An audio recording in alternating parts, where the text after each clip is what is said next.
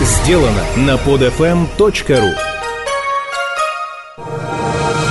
Раша. Азбука выживания. Свод неписанных законов России.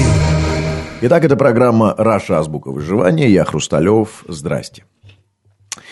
Я думаю, что московским организаторам разного рода там кино, теле, радиопремий очень непросто подражать американским аналогам, имитируя не только их масштаб. Деньги у нас давно уже есть, но и качество, юмор, органику западных церемоний награждения. Но еще сложнее бедным, провинциальным, доморощенным премиям пародировать московский размах. На прошлой неделе звонит мне какой-то человек и сообщает, что я стал лучшим радиоведущим года. Ну, значит, после всех моих вопросов выясняется, что лучше меня признала там какая-то питерская премия, какой-то там Light Night Insight White Megabyte Penis Award. Знаете, если бы премию назвали там «Золотой радиоприемник», или там хрустальный микрофон, или деревянный диджей, то сразу понятно, что речь идет о чем-то очень местечковом, самодельном и домотканном. Но когда слышишь такое громко звенящее, фанфарно-оглушительное, да еще англоязычное название, мысль о профанации просто стесняется прийти в голову. Все-таки тысячу раз был прав доктор Геббельс, когда говорил, чем чудовищнее ложь, тем легче в нее поверить. Кстати, именно поэтому большинство вечеринок и диджеев, кстати, тоже у нас носят такие вызывающие непонятные и англопомпезные названия. Не русское, значит, качественное, модное, проверенное. Так вот, впрочем, дальнейшие расспросы этого человека в трубке показали, что надеяться на серьезность премии оснований нет никаких. Значит, выяснилось, что лучших выбирали там якобы путем интернет-голосования на неизвестно каком сайте. Начало мероприятия в час ночи, а, собственно, премия – это бумажка в деревянной рамке с надписью «Лучше». Но последний вопрос этого самого голоса в трубке развеял все мои сомнения окончательно. Уже прощаясь со мной, после того, как я все у него выспросил и обещал приехать, он как-то тихо и очень неуверенно спросил «Приедете?» Представляете себе этот вопрос из уст организатора там, премии ТЭФИ, например. В общем, все понятно, какая-то очередная шалобуда, придуманная ради заманухи людей в клуб. Но вы знаете, когда сидишь дома на диване и смотришь разные там вручения номинаций по телеку, все наши, даже самые именитые премии кажутся праздностью, фарсом, гламурной терапией для страдающих нарциссизмом медиабездельников, абсолютным очень даже недешевым идиотизмом, пиром во время перманентной российской чумы. А тех, кто эти премии получает, считаешь заведомо недостойными, проложившими себе путь к награде через взятку или постель. Но когда говорят, что лучшим стал именно ты, то почему-то как-то сразу и простодушно начинаешь верить в объективность даже неизвестно какой премии. В общем, на премию я приехал. Приехал, как и обещал, к половине первого ночи. Церемония, как мне было обещано этим самым голосом в трубке, должна была начаться в час. В клубе, куда обычно приходят люди от 25 лет. Клуб, кстати, мне это очень хорошо знаком. У меня там хозяин-приятель. На сей раз там собралась аудитория в возрастном диапазоне от 16 и ниже. А помимо меня, кстати, жертвами тщеславия стали еще два моих коллеги по радио «Рекорд». Это МС Жан, лучший МС, и диджей Фил, лучший диджей. Так вот, нас посадили за пустой столик, красиво украшенный одинокой бутылкой шампанского. Значит, на танцполе дергающийся народ, за вертушками покачивающийся диджей. Сидим, ждем. Пробило час ночи, за вертушками все тот же уставший диджей. На танцполе все те же уставшие, в кавычках, люди. Ничего не начинается. Проходит еще полчаса, картина та же. Еще более уставшие диджеи, уже совсем убитые люди. Никакой церемонии награждения не пахнет. Наконец, мое самолюбие побеждает тщеславие. Парадокс. Я не выдерживаю, попрощавшись с коллегами по признанию, сваливаю в освоясь. Значит, примерно через час мне звонит мой приятель, тот самый хозяин клуба, и рассказывает, как все прошло.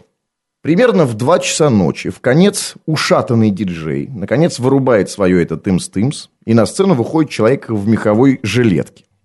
Значит, э, по микрофону в руке и истерическому крику «Не вижу ваших рук!» понятно, что это ведущий. Значит, церемония началась. Этот самый меховой ведущий объявляет первую номинацию «Лучший диджей». Значит, минута оглушительного крика ведущего о трагической невозможности увидеть их руки, о том, что в зале слишком тихо, о том, как зовут ведущего церемонии, на сцене появляется лучший диджей, диджей Фил.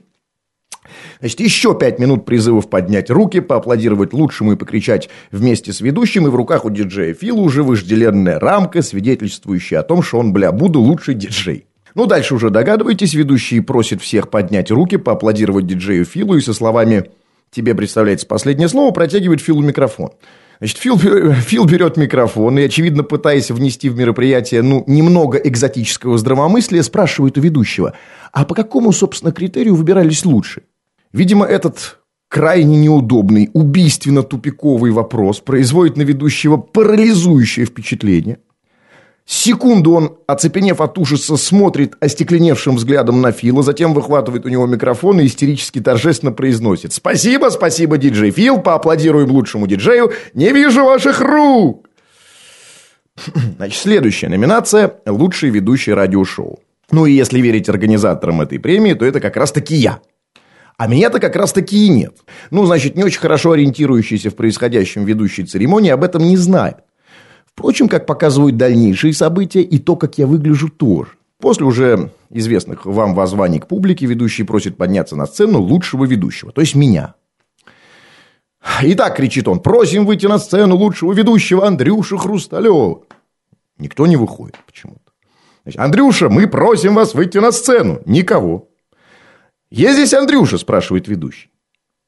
И тут из самой гущей толпы на танцполе вырывается оглушительно истошное Очевидно, значит, один из среднестатистически уколбашенных Андрюш, э, услышав свое имя, просто честно откликнулся.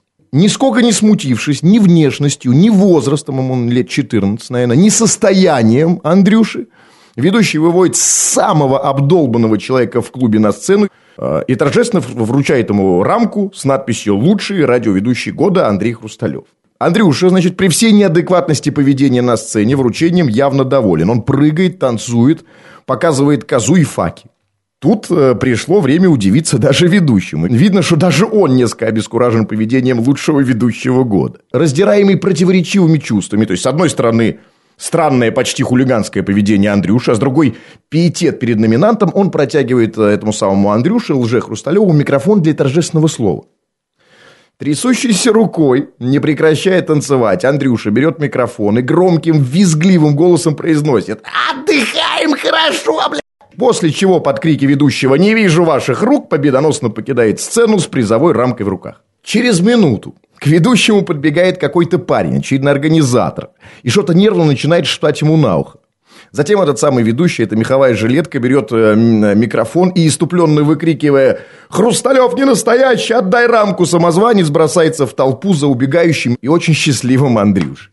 Вы знаете, чем закончилась эта помпезная церемония, я так и не узнал. Приятель, не дождавшись развязки, ушел по своим делам. Но к разного рода премиям после всей этой истории я теперь буду относиться более снисходительно. Это была программа «Раша. Азбука выживания». Я Хрусталев. Пока. Скачать другие выпуски этой программы и оставить комментарии вы можете на podfm.ru.